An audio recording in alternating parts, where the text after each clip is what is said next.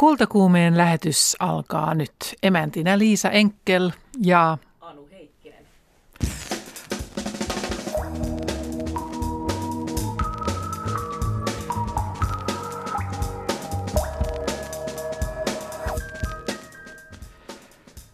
valokuvaaja Hannes Heikura on kuollut. Lähetyksen lopussa tänään muistellaan häntä taidehistoria ja Hannes Heikuran ystävä Asko Mäkelä muistelee palkitun valokuvaajan elämäntyötä. Tulevaisuudessa opettaja ei opeta, vaan rohkaisee, innostaa ja haastaa. Oppilaat ottavat yhä enemmän vastuuta oppimisestaan, etsivät itse kiinnostavat kysymykset ja vastaukset niihin. Vuonna 2016 voimaan tuleva opetussuunnitelma puhututtaa tänään. Siitä keskustelevat opetusneuvos Martti Hellström ja rovaniemeläinen äidinkielen opettaja Jaakko Sarmola yhdessä Anu Heikkisen kanssa. Monessa kohdissa, kodissa tehdään tänään ja tänä keväänä kevätsiivousta ja mietitään ehkä uutta järjestystä kodin taideesineille ja tauluille. Kuvataiteilija Janne Laine avaa taidesisustuksen saloja ja taiteilija Oiva Toikka suosittelee, minne taidelasiesineitä kannattaa kodissa sijoittaa. Tällaisilla aiheilla tänään kultakuumeessa. Kiitos Liisa. Ähm, yksi koulumaailmaa puhuttava aihe tällä hetkellä on siis uusi opetussuunnitelma 2016. Ja se tulee voimaan vuoden päästä syksyllä.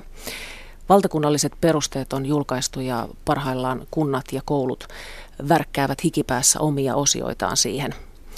Mitä tämä uusi opetussuunnitelma vaatii opettajilta, entä oppilailta ja miten koulu muuttuu vai muuttuuko se oikeasti mitenkään? Siitä puhumme siis tänään Kultakuumeessa. Tervetuloa opetusneuvos Martti Hellström. Mukavaa olla täällä. Hienoa, että pääsit. Ja äidinkielen opettaja Jaakko Sarmola. Hyvää päivää. Rovaniemeltä nyt täällä Pasilassa onnellisen sattuman seurauksena. Lähetyksen aikana otamme myös puhelun opetushallitukseen ja keskustelun lopuksi myös helsinkiläinen tutkija ja kääntäjä Tommi Usanov ottaa kantaa päivän aiheeseen. Martti Hellström ja Jaakko Sarmola, mikä on paras vitsi, minkä olette kuulleet opetussuunnitelmaan liittyen? No, jos mä kerron tämän juuri kuulemani vitsin, joka oli tämmöisestä ammattikoulun opettajasta, joka hermostui, kun rehtori tuli sanomaan, että jälleen kerran nyt sitten sinun on uudistettava opetus, että opetussuunnitelma uudistuu ja mies muuttui tumman punaiseksi ja vastasi rehtorille, että kuule Viljo, olen 40 vuotta näitä autojen korjaamisasioita opetellut, on ollut kuusi opetussuunnitelmaa, eikä tunnu missään. Näin siis Martti Hellström, entäs Jaakko Sarmola? No, mä olen kuullut huonosta vitsinkerronnasta lähinnä tuossa Martin kanssa pohdittiin sitä, että onko se edelleen se opettajien mielestä kuuluisi vitsi siitä sadasta eurosta opetussuunnitelman välissä. Varmin paikka säilyttää rahaa turvallisesti opetussuunnitelman asiakirjojen joukossa. Onneksi tämä ei sentään enää pidä paikkaansa. Hmm. Mutta varmaan edelleen opettajia huvittaa tämä vitsi. Yksi keskeisistä muutoksista tulevassa opetussuunnitelmassa on opettajan rooli. Uuden opetussuunnitelman mukaan siis opettaja ei varsinaisesti enää opeta, tai tätä sanaa ei siellä tekstissä juurikaan käytetä. Siellä käytetään opettaja rohkaisee, opettaja innostaa, opettaja haastaa. Jaakko Sarmola, mitä luulet, miten hyvin kansankynttilät pystyy luopumaan tällaisesta perinteisestä opettajan roolista? Niin no, toki täytyy sanoa, että ei, kun uutta opetussuunnitelmaa otetaan käyttöön, niin se ei tarkoita sitä, että koulu olisi rikki.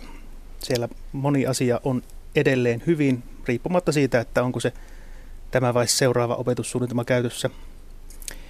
Mutta opettajahan on toiminut näin tähänkin saakka.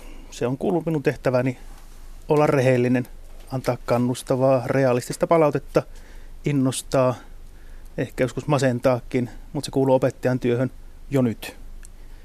Et, niin se, se, tietysti, että se tehdään tässä asiakirjassa nyt tällä tavalla, niin se on lähinnä semantiikkaa ja asiakirjan laatijan kannustin, houkutin toimia tällä tavalla?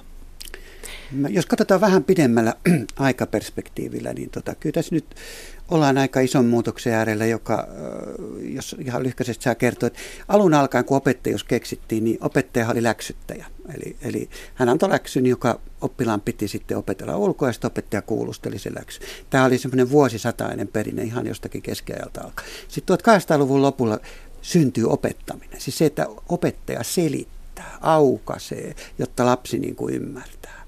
Ja tämä eri kukoistuksen siinä vuosisadan alussa, kun Herbert Silleriläinen metodi tuli Suomeen. Ja se teki niin kuin täydellisen läpimurron, koska se nosti opettajan semmoiseen asemaan, että opettaja muokkaa oppilaan pään. Että oppilaan ei tarvitse olla muuta kuin kaksi korvaa auki ja tarkkailla. Niin aivot niin kuin automaattisesti sulattaa ne tiedot sinne oppilaalle. Ja, ja tota, tämä oli tähän kohotti opettaja niin kuin jumalaiseen asemaan. Että kaikki, mitä minä sanon, syöpyy niin kuin lasten aivoihin, jos se vaan tuijottaa ja panee kolon kohdalleen pulpetin kannelle ja istuu, istuu hiljaa. Mutta sitten 1900-luvun alussa tämä haastettiin, tuli tämä uusi koulu, joka sanoi, että höpö, höpö, että yhtään asiaa ei sinne lapsen päähän mene, ellei se itse työskentele, leikit tai jotain muuta. Ja tämä sota nyt jatkuu. Ja nyt tässä OPSissa minun mielestäni, niin tässä on otettu nyt käyttöön se kieli, jolla kuvattiin 1900-luvun alussa uudessa koulussa opetusta. Eli ei käytetä perinteisiä didaktiikan sanoja, niin kuin opettaa, vaan siellä puhutaan ohjaamisesta. Ja samoin oppilaan rooli muuttuu subjektiksi, eli hän tekee, ja siellä on valtava määrä niin kuin kuvauksia siitä, mitä oppilas tekee. Mutta opettajan osuus on koko ajan vaan semmoinen niin koutsata, valmentaa, olla vähän kuin kirjastohoitaja tai joka kattaa seisovaa pöytää, mutta niin, hän ei ole se päähenkilö. Ja nyt Musta tätä on yritetty ennenkin, 90-luvun opsissa ihan samalla tavalla, mutta sitten käytännön reunaehdot yleensä puristaa, että opettaja vai ei pysty muuttamaan itseään tuohon suuntaan. No missä tämä johtuu, Jaakko? Mitä, mitä ajattelet, että miksi on niin vaikea muuttaa? Se kuuluu meidän koulutukseen. Me on saatu sellainen käsitys omassa koulutuksessa, opettajan, opettajan koulutuksen aikana, että tietysti myös omana kouluaikana, johon me jokainen opettaja itse automaattisesti peilaa. Että tällainen, tällaista siellä on ja tällaisena se jatkuu. Ja jos siinä ei tehdä radikaalia pakottavaa muutosta, niin uskallan sanoa, että kirjoitettiin opetussuunnitelmaan mitä verbejä tahansa, niin opettaja toimii tietyllä tavalla.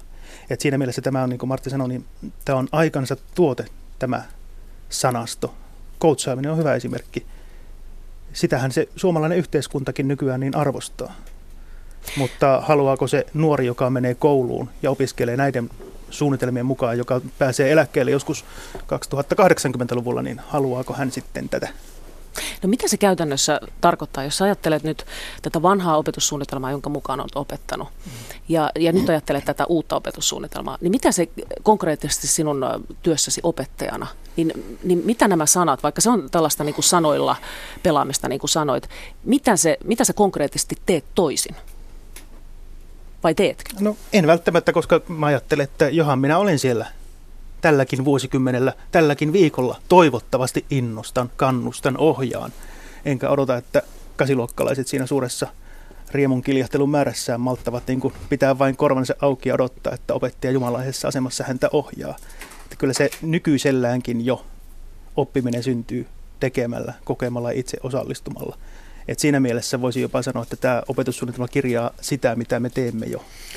Mutta nyt Ootko Martti sama, taitaa olla eri mieltä. Oletko samaa mieltä, Martti? Ää, no tota, kyllä jäi. Eli ensiksi on niin, että ensinnäkin meillä on opettajia, jotka on niin kuin hu- valovuoden päässä siitä, mitä, mitä sitten ne meistä, jotka on hitaimpia. Et siellä on valtavia yksittäisiä niin kuin eroja siinä pedagogiikassa, mitä, mitä niin kuin opettaja, opettaja toteuttaa. Mutta no, on muutama sata tuntia käynyt observoimassa ja tota, kyllä niin kuin tavallinen tunti on yksinkertaisesti se kulku on semmoinen, että opettaja tsekkaa läksyt aika ohuesti kuitenkin, mutta katsoo, että ne on tehty. Ja sitten rupeaa kysellen niin kuin pompottelee uutta asiaa ja sitten kun se on esitelty se asia, niin sitten oppilaat saa tehtäviä ja lopuksi ne tarkastetaan ja sitten kirjataan ylös, mitä tehdään kotiin. Tämä on niin tämä mm. peruslätty, mitä siellä niin kuin tehdään. Mutta nyt tämä uuden opetussuunnitelman ajattelu on kyllä vähän toisenlainen. Ensinnäkin se ei lähde siitä, että opettaja päättää, mitä tehdään, vaan että oppilaat otetaan yhteissuunnitteluun mukaan, jotta ne saa niitä merkityksellisiä, itselleen merkityksellisiä asioita. Rikotaan oppiaineiden rajoja, sovitaan yhdessä arvosteluperiaatteet, toimitaan ryhmissä, jotka ehkä tutkiikin asioita eikä vaan niin kuin paina niitä mieleen. Parhaimmassa tapauksessa ne ratkaisee jonkun Rovaniemen kaupungin jäteongelman. No, mutta kyllähän, niin, no edelleenkin täytyy sanoa, että oppilas itse, opettaja, joka valitsee työskentelytavat. Ei se niin taida enää olla siellä. Tämä on siellä, lukee, se, se lukee nyt niin, että, että tuota, ensinnäkin on ne kriteerit, mitä niiden menetelmien täytyy täyttää. Kyllä, kyllä. Ja sitten siellä lukee, että vuorovaikutuksessa oppilaiden kanssa. No tämä on vähän neutraali sana, ennen se oli yhteistyössä, mutta mm. vuorovaikutuksessa. Ja kyllä se tarkoittaa nyt sitä, että, oppi, että jotta esimerkiksi ne monialaiset opinnot olisi mielekkäitä, mm. niin siinä kannattaa ottaa ne oppilaat. Että haluatteko te, että, tai että sehän voi olla sellainen projekti esimerkiksi, että jos te haluatte tanssien selittää maailman synnyn ja te tutkimalla ja te kirjoittamalla mm. runoja, niin haetaan sitten niin, että ne, jotka tekee runoja, menee sun kanssa tämän opettajan Mutta on kanssa. siellä edelleenkin muutakin kuin monialaisia opintoja koulussa. Ei se ole pelkkää yhdessä opettajien kanssa ja oppilaiden kanssa suunniteltua, että tässä kuussa meillä on tällainen opintokokonaisuus, seuraavassa kuussa tuollainen opintokokonaisuus. Kyllä edelleen siellä koulussa ovat matematiikan tunnit, historian tunnit, äidinkielen tunnit, liikuntatunnit. Mä suosin, suunnit, suunnittelisin niitäkin lasten kanssa. Ja uskon, että aika monet, varsinkin jossakin lukiossa, niin kurssin alussa on tällaisia, että mm. mitataan lähtötasot ja katsotaan, mitä kukin tarvitsee ja, ja niin edelleen. Ja kyllä musta tämä huutaa tämä aika myöskin sitä osallisuutta. Että kyllä se osallisuus ja demokratia siellä niin kuin näkyy. Ja, se Hyvin myös, vahvasti. niin ja sitten sillä, sillä niin kuin lisättäisiin sitä oppilaiden tavoitteisuutta. Että siis et todella oikeasti tiedetään, mitä, mitä opetellaan ja miksi. Mm. Ja oppilaille tietysti, että heidän äänestä tulee kuulu, Joo. kuulluksi, että he, he tulevat kuulluksi, että heitä myös oikeasti ku- kuullaan. Juuri. Sitten. Ja toinen onkin tämä opettajan roolin muutoksen ohella on tämä niin oppilaan rooli. Niin kuin just puhuit siitä, että oppilaat otetaan yhä voimakkaammin siihen mukaan siihen, äh, siihen suunnitteluun. Ähm, äh, Sanoit, kun puhuimme puhelimessa, että oppilas ottaa myös yhä enemmän vastuuta sitä omasta oppimisestaan. Ja kun ajatellaan nykypäivän koululaista, niin voi kuvitella sen, että osalla siihen on todella hyvät valmiudet. Siinä ei ole mitään ongelmaa ottaa vastuuta omasta, Kyllä. niin kuin ihan jo, jo alakoulusta lähtien. Mutta, mutta yhä enemmän on varmaan niitä oppilaita, joille se on aika haastavaa. Mit, miten tämä käytännössä niin kuin, sit toteutuu? Et kun yhä enemmän otetaan ää, ikään kuin oppilaat mukaan siihen, ja, ja sitten niin kuin vaarana on se, että osa tippuu kelkasta. Niin, mietinpä sitten sitäkin tilannetta, ehkä vastaan, vastaan ehkä johonkin muuhun kuin mitä kysyt, mutta kun luokassa on... No vastaa ainakin sinne Niin, päin. Mä, siis kun luokassa on sanotaan 20 oppilasta, niin eihän suinkaan kaikkien kanssa keskustella työskentelytavoista, mutta opettaja, koska hän on korkeasti koulutettu ammattilainen onneksi, niin osaa arvioida, että mitkä ovat itse kunkin oppilaan valmiudet, minkälaista tukea hän tarvitsee. Ehkä joku suurimmassa osassa yleinen tuki riittää, mutta sitten meillä on käytettävissä tehostettua tukea, erityistä tukea aivan oppilaan omien opiskeluvalmiuksien ja motivaation mukaan. Tämä on saanut, siis kentältä tulen palautteen mukaan, myös tämä, niin kuin tämä oppilaislähtöisyys on saanut hyvää, hyvää palautetta sieltä, että sitä niin kuin nimenomaan kiitetään siihen. Mutta tämä, tämä edelleenkin tämä just tämä konkreettinen, niin kuin, että mitä se käytännössä tarkoittaa, niin tämä on varmaan se, mitä voidaan arvioida vasta sitten ajan kanssa. No kyllä, kyllä. onhan meillä nyt jo semmoisia kouluja ja, ja luokkia ja malleja, jo, joissa, joista voi ottaa oppia. Ja kyllähän esimerkiksi yhteistoiminnallisen oppimisen niin kuin pedagogiikka, niin, niin se on ollut Suomessa Salberin ja, Salberin ja tota Leppilammin, kun ne toisen Suomeen 90-luvun alussa, niin, niin, niin siellä on erittäin hyviä malleja, erittäin hyviä tuloksia, mutta se, se on raskas työtapa. Eli jos me halutaan osallistaa niin, että ihmiset ottaa vastuuta, niin se tarkoittaa, että hiki lentää opettajalta enemmän kuin mitä se lentää tällä perinteisellä tavalla. Mutta nyt on kyse siitä, että pelastetaanko me tämä Suomi vai ei. Et mä sanoisin näin julmasti, että jos ei me nyt oteta tätä tiikerilloikkaa tähän niin kuin uudenlaiseen pedagogiikkaan, niin me oikeasti ollaan kuralla. Eli ei, ei se riitä, että opetus on sinällään hyvää, mutta se ei tuo, tuota semmoisia vastuuta itsestään kantavia ja toisista kantavia yksilöitä, joka on minusta ainut pelastustie Suomelle. Meidän pitää saada taso tosi huikean korkeaksi ja kukaan ei saisi pudota. Tämä, on niin kuin iso haaste. Miten siihen kouluissa, miten, miten näet että miten, miten sen koulussa pystytään vastaamaan? Joten, siis Että miten pystytään vastaamaan ikään kuin tähän, tähän just, että kun hän sanoi, että nyt Martti sanoi, että on että iso haaste, että ollaan, ollaan paasti kuralla, jos tämä ei mennä tähän suuntaan, niin onko kouluissa valmiuksia vastata tähän? Ja koulussa on halu vastata siihen. Ja Mutta onko resursseja? Ei, ei siis tietysti kun lähtökohta on jo se, että kun tämä opetussuunnitelma tulee voimaan, varsinkin täl- tällaisena, niin kuin Marttisen tässä kuvaili, niin sehän vaatii tietysti rahaa ja se vaatii koulutusta. Varsinkin kauniisti sanottuna kokeneilla opettajilla, jotka ovat ehkä urautuneet, jotka ovat tottuneet tiettyyn työskentelytapaan, niin se vaatii aikaa, hyväksymistä, motivointia, kannustusta myös siellä kateederilla, pöydän toisella puolella, jotta ymmärretään, että tällä tavalla nyt vaan täytyy toimia. Ja tässä työnantajan vastuuna on siihen motivoida ja kouluttaa.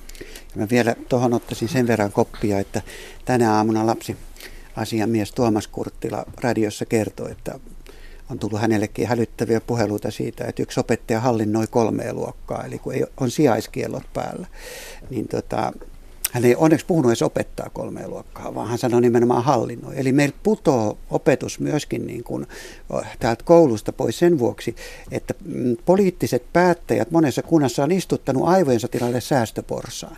Ja se tarkoittaa sitä, että ne ei ollenkaan tajua, mitä koulussa tapahtuu, jos lapset on viikko tolkulla ilman opettaja. Että se opettaja sukkuloi siellä niin kuin, niin kuin tota, eri luokkien välillä ja mukaan oppilaat opiskelee oppilaslähtöisesti. Mm, ja silloin, näin se niin, ei voi toimia. Ja silloin ollaan hyvin lähellä sitä sanotaan oppimisen ja opettamisen vastakohtaa, eli läpikäyntiä. Kyllä. Eli voidaan todeta, että opetussuunnitelman mukaiset tavoitteet on käsitelty, sisällöt on käsitelty, ne on käyty läpi, mutta onko kukaan innostunut, onko kukaan oppinut mm, kokonaan mm, Rohkaistunut, Juuri, juuri näin. Otetaan tässä vaiheessa mukaan lähetykseen opetusneuvos Irmeli Hallinen, joka on opetussuunnitelmatyön päällikkö opetushallituksessa. Hyvää iltapäivää. Iltapäivää. Otetaan heti alkuun tässä aikakoneella hyppy viiden vuoden päähän vuoteen 2020. Kun menet silloin kouluun, niin miltä sieltä, siellä konkreettisesti näyttää, kun uusi opetussuunnitelma on ollut voimassa neljä vuotta?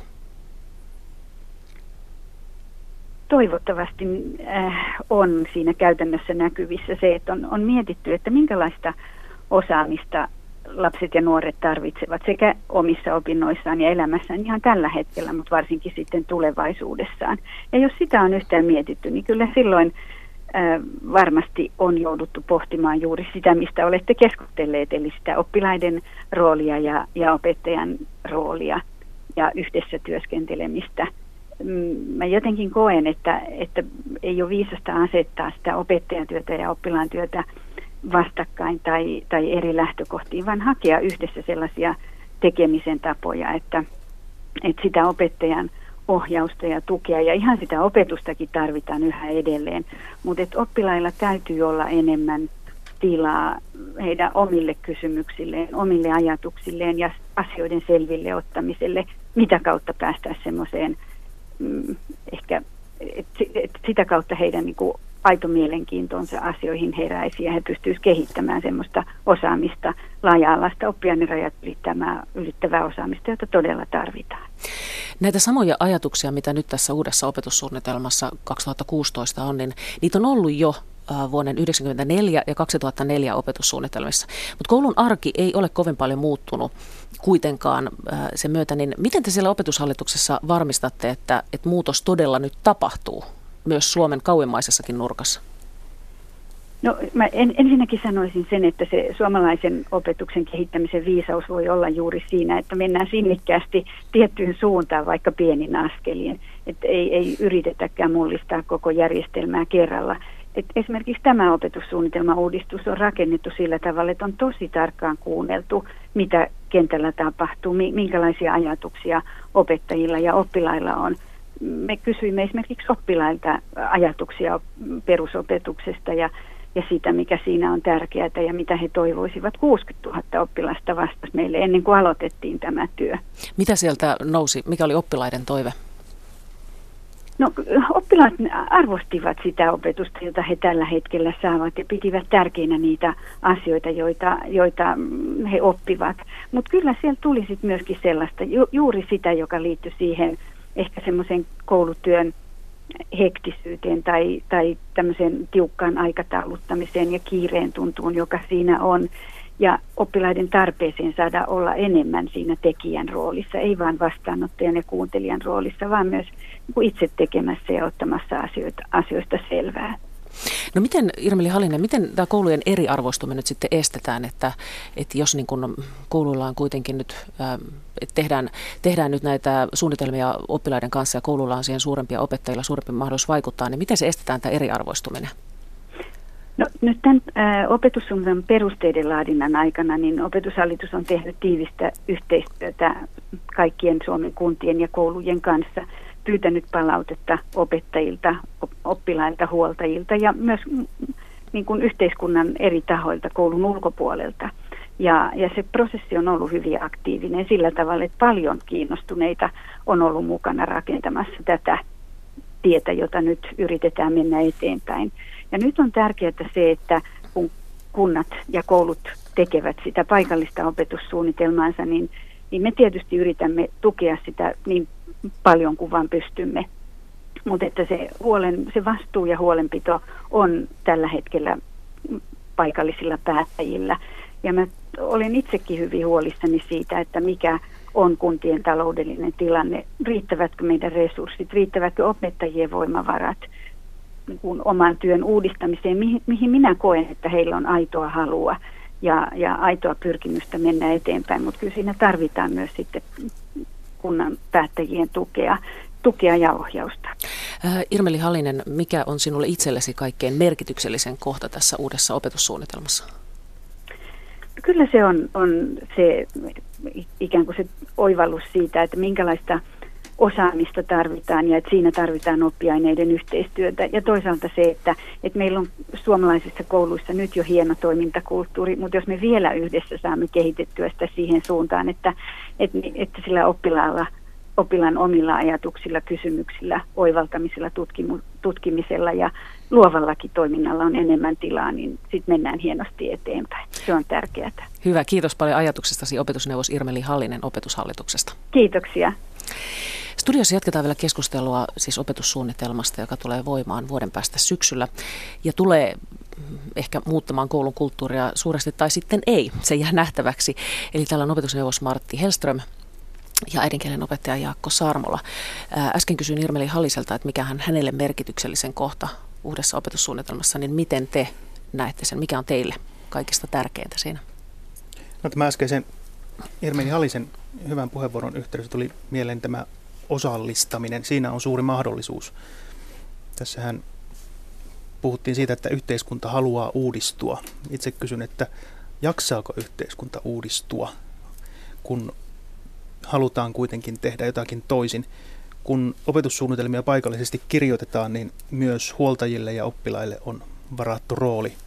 Halutaan osallistaa heitä mielekkäiden asiakirjojen laatimisessa, jotta sitten koulun arjestakin tulee mielekästä, niin toivon, että meitä nyt kuuntelevat vanhemmat ja muut kuntalaiset ottavat tämän tilaisuuden omakseen ja osallistuvat, kun suunnitelmia tehdään.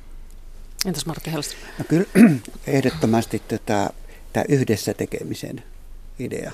Siellä on siis toisaalta tämä monialaiset opinnot, joissa eri aineiden opettajat kootaan yhteen oppilaiden, ehkä huoltajien kanssa miettimään oman elämän kannalta tärkeitä kokonaisuuksia ja syntyy varmaan huikeita huikeita tuotoksia. Mutta sitten toinen asia, joka siellä myöskin on tekstissä, ehkä se ei kaikille pomppaa silmään, on tämä ajatus, että me ollaan pikkuhiljaa siirtymässä tämmöisestä yksin oppimisesta tai itselle oppimisesta tämmöiseen niin kuin vertaisten kanssa yhdessä oppimiseen, yhdessä tiedon rakentamiseen, kokonaan uuden tiedon niin kuin tuottamiseen ja sitten annetaan tälle ajattelun taidoille niin kuin työkaluja. Että siellä on mm, yksi tämmöinen laaja-alaisen laajalaisen osaamisen tota, osa-alue kuin ajattelu ja oppiminen, joka on huikeen, avaa niin kuin huikeen syvät näkymät, että miten voidaan niin kuin puhua siitä, mitä puhutaan. Kyllä, ja se, se myös tarvitsee aikaa, että ei vain, ei vain käydä läpi, vaan Kyllä. keskitytään. Mit, mitä se, mitä se niin konkreettisesti, on joku konkreettinen esimerkki, mitä se voisi olla? No otetaan vaikka meillä olisi tämän tyyppinen keskustelu, niin opettaja koko ajan kun käy tätä keskustelua sanoo, että, että toistaiseksi on kaksi mielipidettä yhdessä ja nyt sä toit tähän, haastoit ton ensimmäisen mielipiteen, huomasitko, sait kannustusta tuolta, nyt tulikin vastaväite. Eli ruvetaan sanallistamaan sitä, mitä, mitä meidän tiedon prosessoinnissa tapahtuu ja lopulta tehdään yhteenvetoja. Ollaanko me, mistä asioista me oltiin samaa, samaa mieltä, mistä me oltiin eri mieltä, jolloin niin kuin ei ole kyse vaan, että me tuotetaan joku paperilla, mm. vaan me myöskin kehitetään omaa tapaamme ajatella. Me pystytään kuvailemaan, miten tä, mitä eli, tässä tapahtuu. Niin, Prosessin ymmär, ymmär, minäkin äidinkielen opettajana siis oppilas minun tunnilla ymmärtää sen oppimansa, mutta ymmärtää myös, miten hän sen oppi. Ja mitä tässä tapahtuu? Mitä, mitä me, miksi me opittiin tämä asia? Tämä kuulostaa erittäin, erittäin hyvältä ja tämä vielä kun saadaan sinne kouluihin menemään. No, otetaan vielä ihan lyhyet tiivistykset siitä keskeisistä asioista. Tässä tuli nämä parhaat kohdat. Mitä, mitä muuta niistä muutoksista, mitä, mitä keskeisesti muuttuu, Martti Helström? No joo, e, sinnehän jää rakenteet edelleen, eikö niin, oppiaineet ja, ja niin edelleen. Ja tuota, perusoppiaineethan on ihan samat ja, ja pääasiassa sisällöt aineissa, aineissa on niin kuin ihan samat.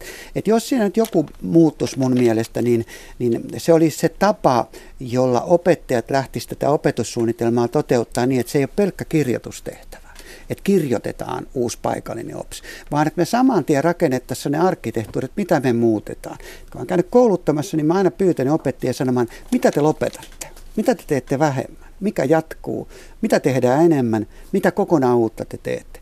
Tämä meidän täytyisi oppia. Jos me opitaan tämä tapa ajatella muutosta, niin sitten me myöskin pystytään luomaan kriteerit sille, että edistytäänkö me. Mutta muuten se on niin täynnä upeaa tekstiä, että, että ihminen, joka sen lukee, niin ei, ei se kerta kaikkiaan ymmärrä, mitä siinä lukee. Entäs Jaakko Sarmala? Niin ja lopultakin sitten opetussuunnitelma on vain paperi muiden joukossa, kun mietitään sitä arkea, millaisena oppilas sen kohtaa, millaisena opettaja sen kohtaa, millaisena oppilaan vanhemmat sen kohtaavat, niin eihän tekemisen tarvitse muuttua täysin. Se on tässä jo todettu. Tekeminen tarvitsee aikaa. Oppilas oppii asian, mutta myös paljon muuta kuin pelkän asian.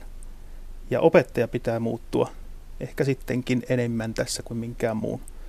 Opettaja hyödyntää omaa osaamistaan entistä monipuolisemmin ja tekee sitten muutakin kuin vain opettaa sitä, mihin hän saanut koulutuksen elää sitä arkea näiden oppilaiden Kyllä. kanssa. Otetaan vielä yksi näkökulma tähän keskusteluun. Nyt on nimittäin puhelimessa tietokirjailija ja kääntäjä Tomi Ushanov. Hyvää iltapäivää. Hyvää iltapäivää. Sinä olet purkanut Miksi Suomi on Suomi-kirjassasi vääriä kuvitelmia suomalaisuudesta, niin mihin kuvitelmiin ja väitteisiin suomalainen koulujärjestelmä sinun mielestäsi perustuu? No se perustuu, no se, mulla tuli niin kuin yksi yksittäinen esimerkki tässä nyt mieleen, kun kuuntelin tätä keskustelua. Ja, ja se, se mihin y- yksi sellainen pääajatushan mulla siinä kirjassa oli, että, että Suomi on tällainen yhden totuuden maa ei niin kuin siinä mielessä, että, että mielipidekysymyksistä saisi olla vain jotain yhtä mieltä kerrallaan, vaan sitä, että asiat pitää mieltää vain yhdellä tavalla ja asioiden luonne pitää mieltää vain yhdellä tavalla. Ja ikään kuin kaikkiin kysymyksiin pitää olla niin kuin yksi oikea vastaus. Ja mä olen, mä olen mieltänyt, mieltänyt, että Suomi on niin kuin tässä mielessä yhden totuuden maa, että, että, että, että, että, että, että on kysymyksiä ja sitten kuhunkin, kysymykseen on sitten yksi ja vain yksi vastaus.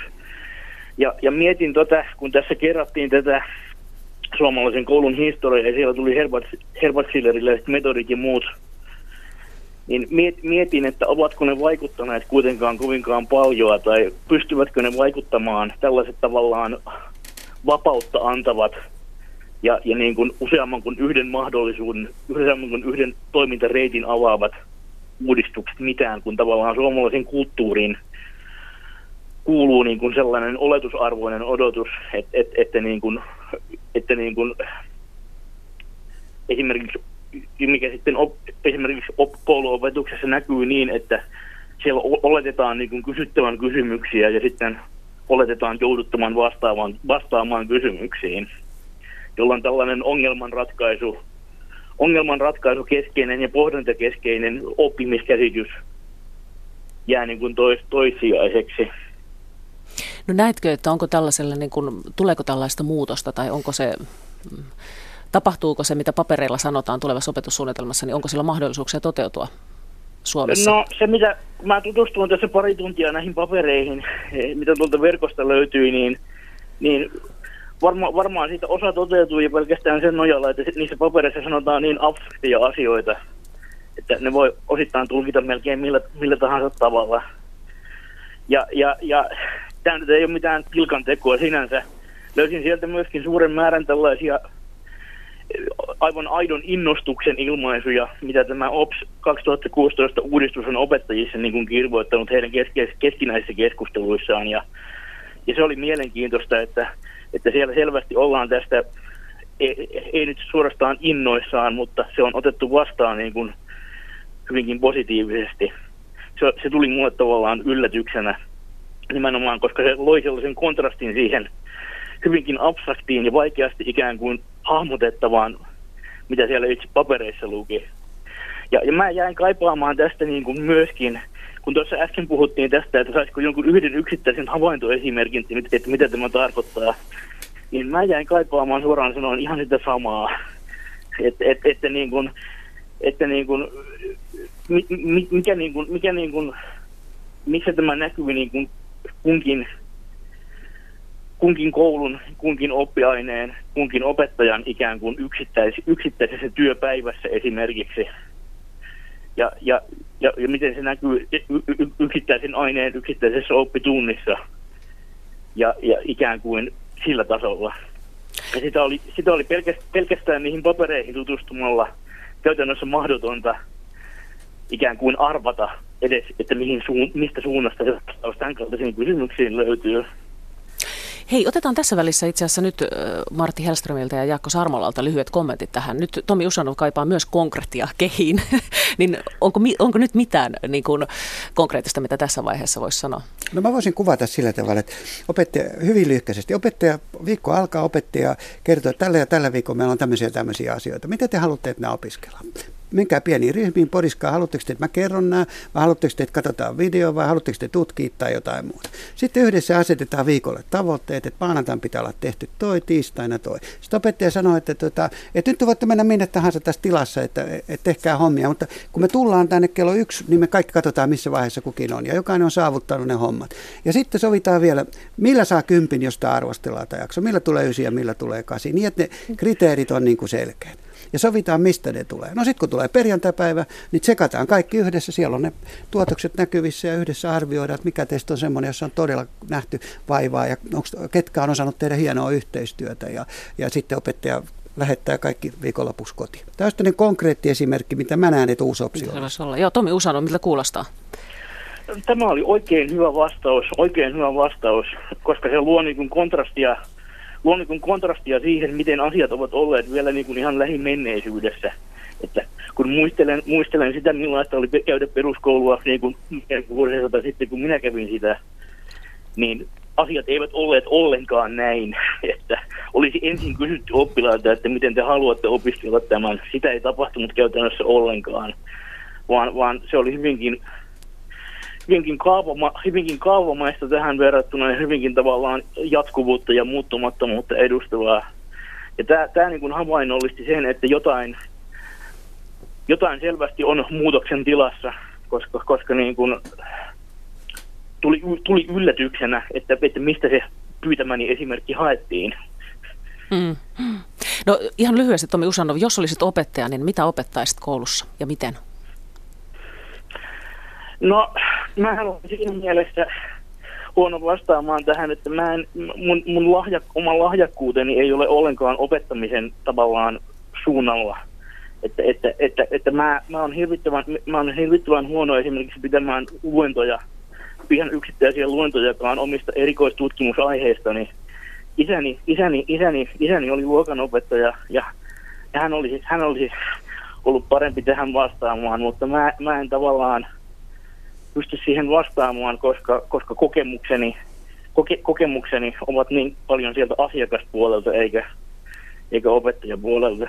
No mitä siellä olisi tärkeää niin koulussa käydä? Mitä siellä pitäisi opettaa? No pitäisi opettaa niin kuin poispäin juuri siitä suomalaisen ajattelun piirteestä, että, että vastauksia on aina vain yksi. Tai se, että niin kuin totuus, totuus todellisuudesta ja totuus maailmasta voidaan ikään kuin ilmaista väitelauseilla – josta voidaan sitten yksiselitteisesti sanoa, että ne on joku tosia tai epätosia. Hyvä. Kiitos paljon ajatuksestasi Tommi Usanov. Kiitos. Jätetään tässä vielä ihan loppuun lyhyet kommentit. Haluatteko Martti Hellström ja, ja Jaakko Sarmala kommentoida vielä lyhyesti? Äh, tässä ihan, ihan pikaisesti todella, vielä aika loppuun. Koulussa saa erehtyä edelleenkin ja pidän johtotähtenäni ajatusta, että jonka lainasin rautatieaseman seinästä tänne tullessani. Ihminen tekee virheitä ja virheet tekevät ihmisen. Okei, ja mä taas sanoisin, että tota, tehdään yhdessä. Se on se avainjuttu. Hyvä, kiitos paljon haastattelusta. Kiitos. Ja koulun maailmasta siirrymme kodin maisemiin. Kuinka moni on hankkinut tai saanut perinnyt erilaisia taideesineitä ja sijoittanut ne kotiinsa? Ensimmäiseen mahdolliseen paikkaan. Taulujen ripussa on kaoottinen, maljakoiden ja veistösten sekamelska kirjahyllyssä kamala. Voisi olla aikamoisen kevätsiivouksen aika ja taidesisustajalle tarvetta. Kuvataiteilija Janne Laine opastaa nyt taidesisustuksen saloihin. Perusperiaate on se, että ensin hankkii sitä taidetta ja hankkii sellaista taidetta, josta pitää. Eli toki voi hankkia tavallaan keräilijänä, mutta, mutta tärkeintä on kuitenkin meidän mielestä, että se taide on juuri sellainen kuin itse haluaa, jotta sitä jaksaa myöskin katsella. Ja taidetta ei tarvitse kaikkea ostaa tietenkään kerralla ja sitä voi myös yhdistää vanhoihin perittyihin tauluihin. Eli, eli tota, taidesisustaminen elää jokaisen omassa kodissa eri lailla ja se on mukana arjessa. Sanoit tuossa, että näitä perittyjä tauluja saattaa siellä kotona olla, josta ei välttämättä ihan tykkää, mutta kuitenkin ei voi luopua, koska se on perintöä. Mitä tällaiselle vanhalle peritylle taideteokselle voi tehdä niin, että se sointuu tähän muuhun? No kyse on oikeastaan, että niille vaan täytyy löytää oikeat paikat, eli kokeilla ennakkoluulottomasti, yhdistellä. Ja aika usein sitten, kun aika, aikansa niitä pyörittelee, niin löytyy aika kiinnostavia vuoropuheluita uuden ja vanhan taiteen kanssa.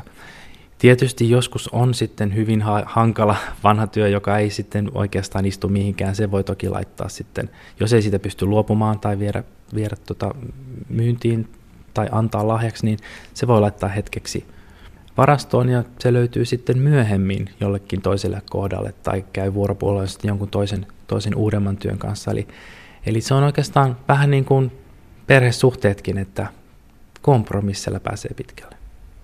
Monissa kodeissa taulun paikka on hyvin usein sohvan takana. Siellä keskellä tönöttää yksi taulu tai kaksikin.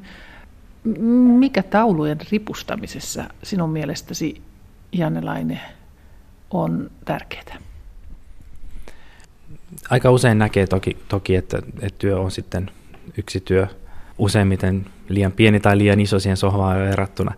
Siis taulut ja taidehan voi olla ihan, ihan vapaasti sisustuselementti, siitä ei tarvitse pelätä tai, tai näin, Ää, mutta kaikki pitää kuitenkin suhteuttaa tilaan ja katsomiskorkeus. Eli kannattaa sieltä eri puolelta huonetta katsella sitten tota tilaa ja valita niille töille sitten semmoinen paikka, mihin ne luontevimmin sopii.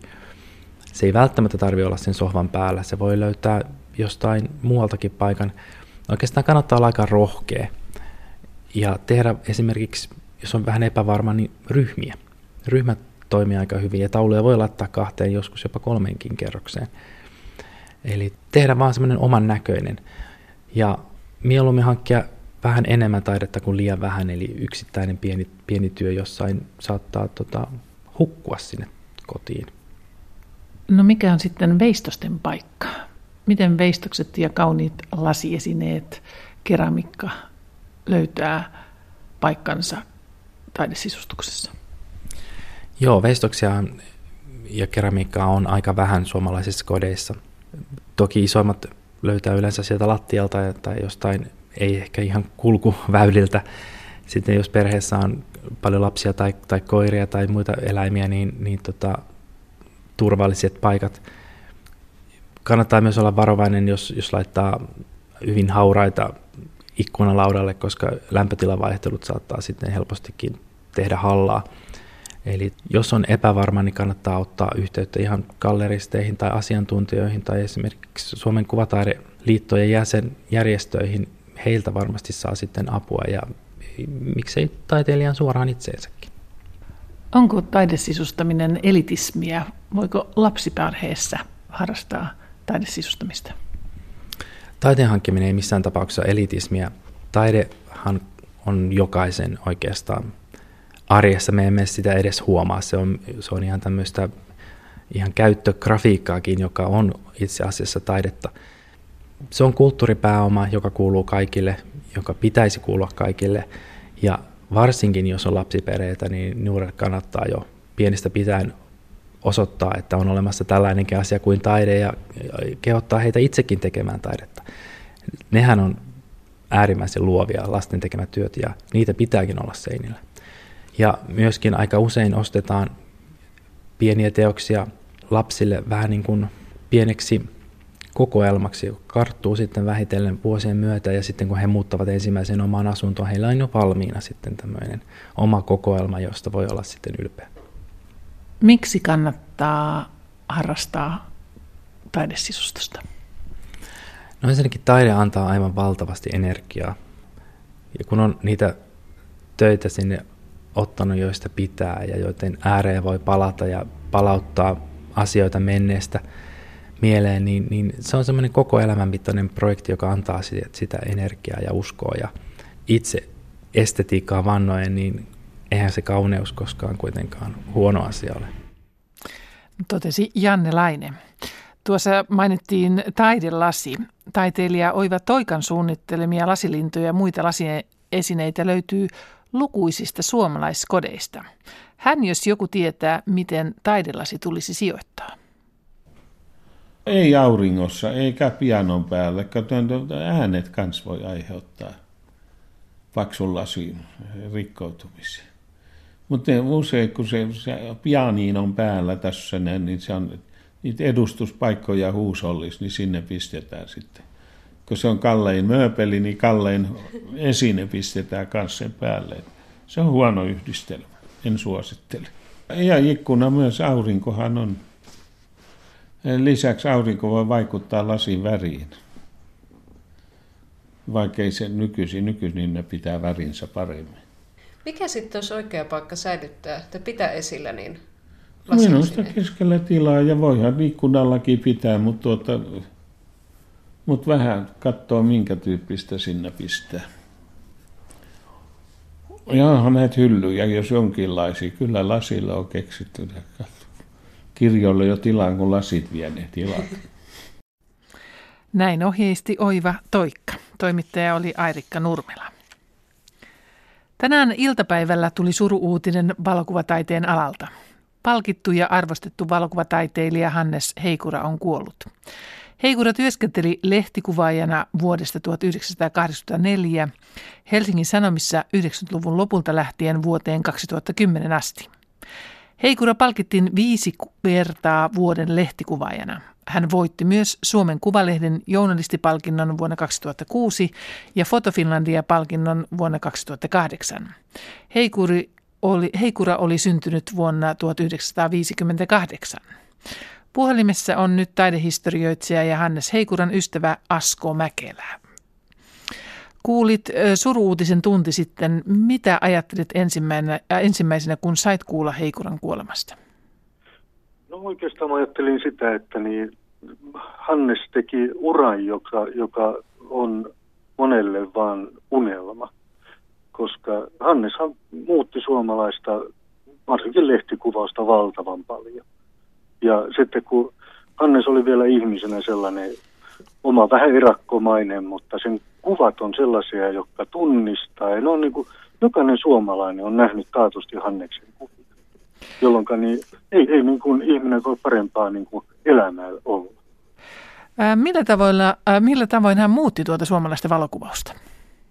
Yksi ihan keskeinen on siinä, että millä tavalla Hannes ot, otti niin kuin kuvan laatua, koska hän viimeisteli jokaisen kuvansa ihan viimeisen päälle.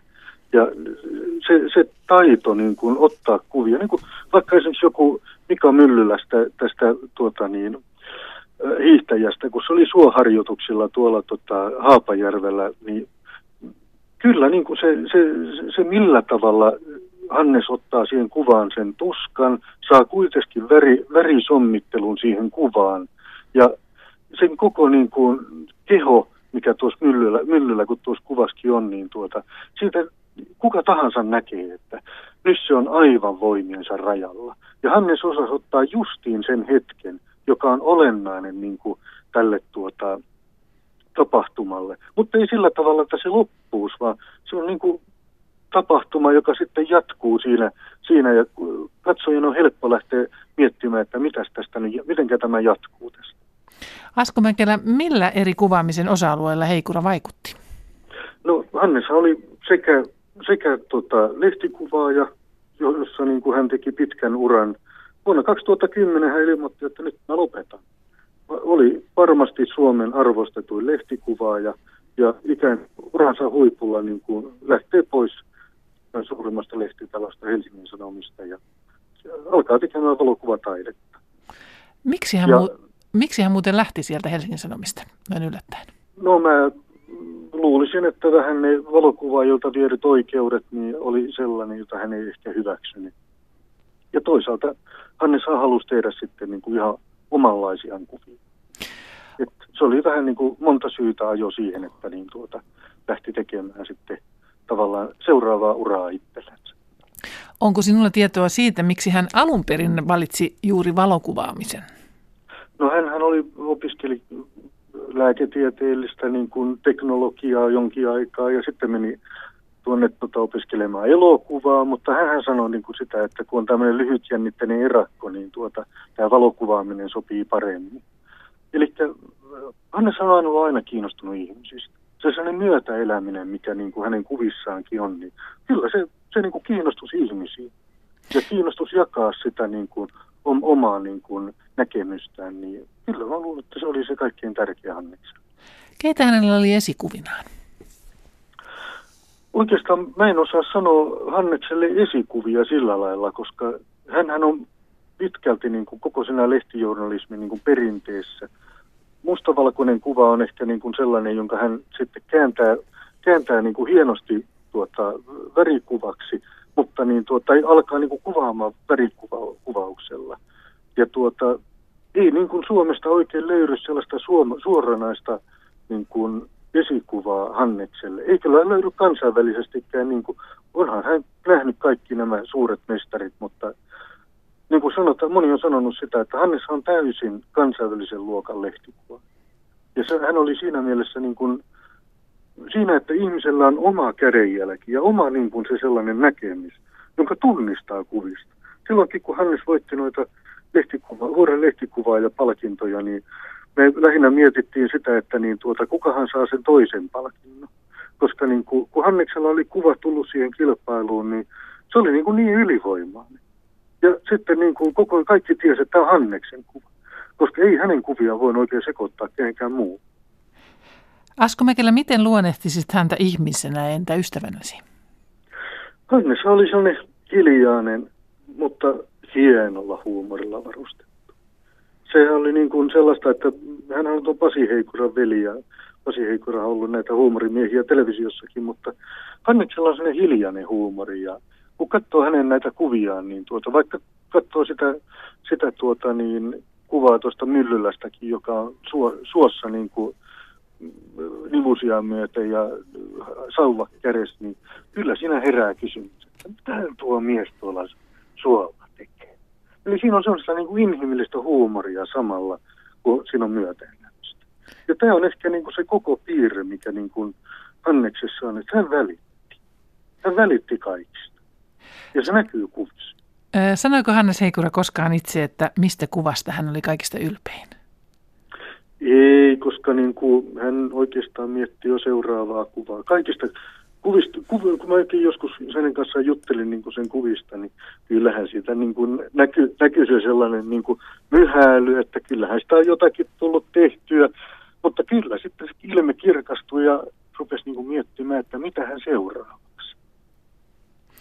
Kiitoksia Asko Mäkelä tästä muistelusta ja hyvää päivänjatkoa. Kiitos sitä samaa. Kultakuumeen tämän päivän lähetys alkaa olla viimeistä vaille valmis. Huomenna ää, mennään kultakuumeessa 1910-luvulle ja 20-luvulle suomalaisen rotuhygienian maailmaan. Viattovat valakuvat avaisivat kirjailija toimittaja Philip Teirille aivan uudenlaisen näkökulman suomenruotsalaisten historiaan. Kiitoksia tästä päivästä ja kulttuurillista illan jatkoa.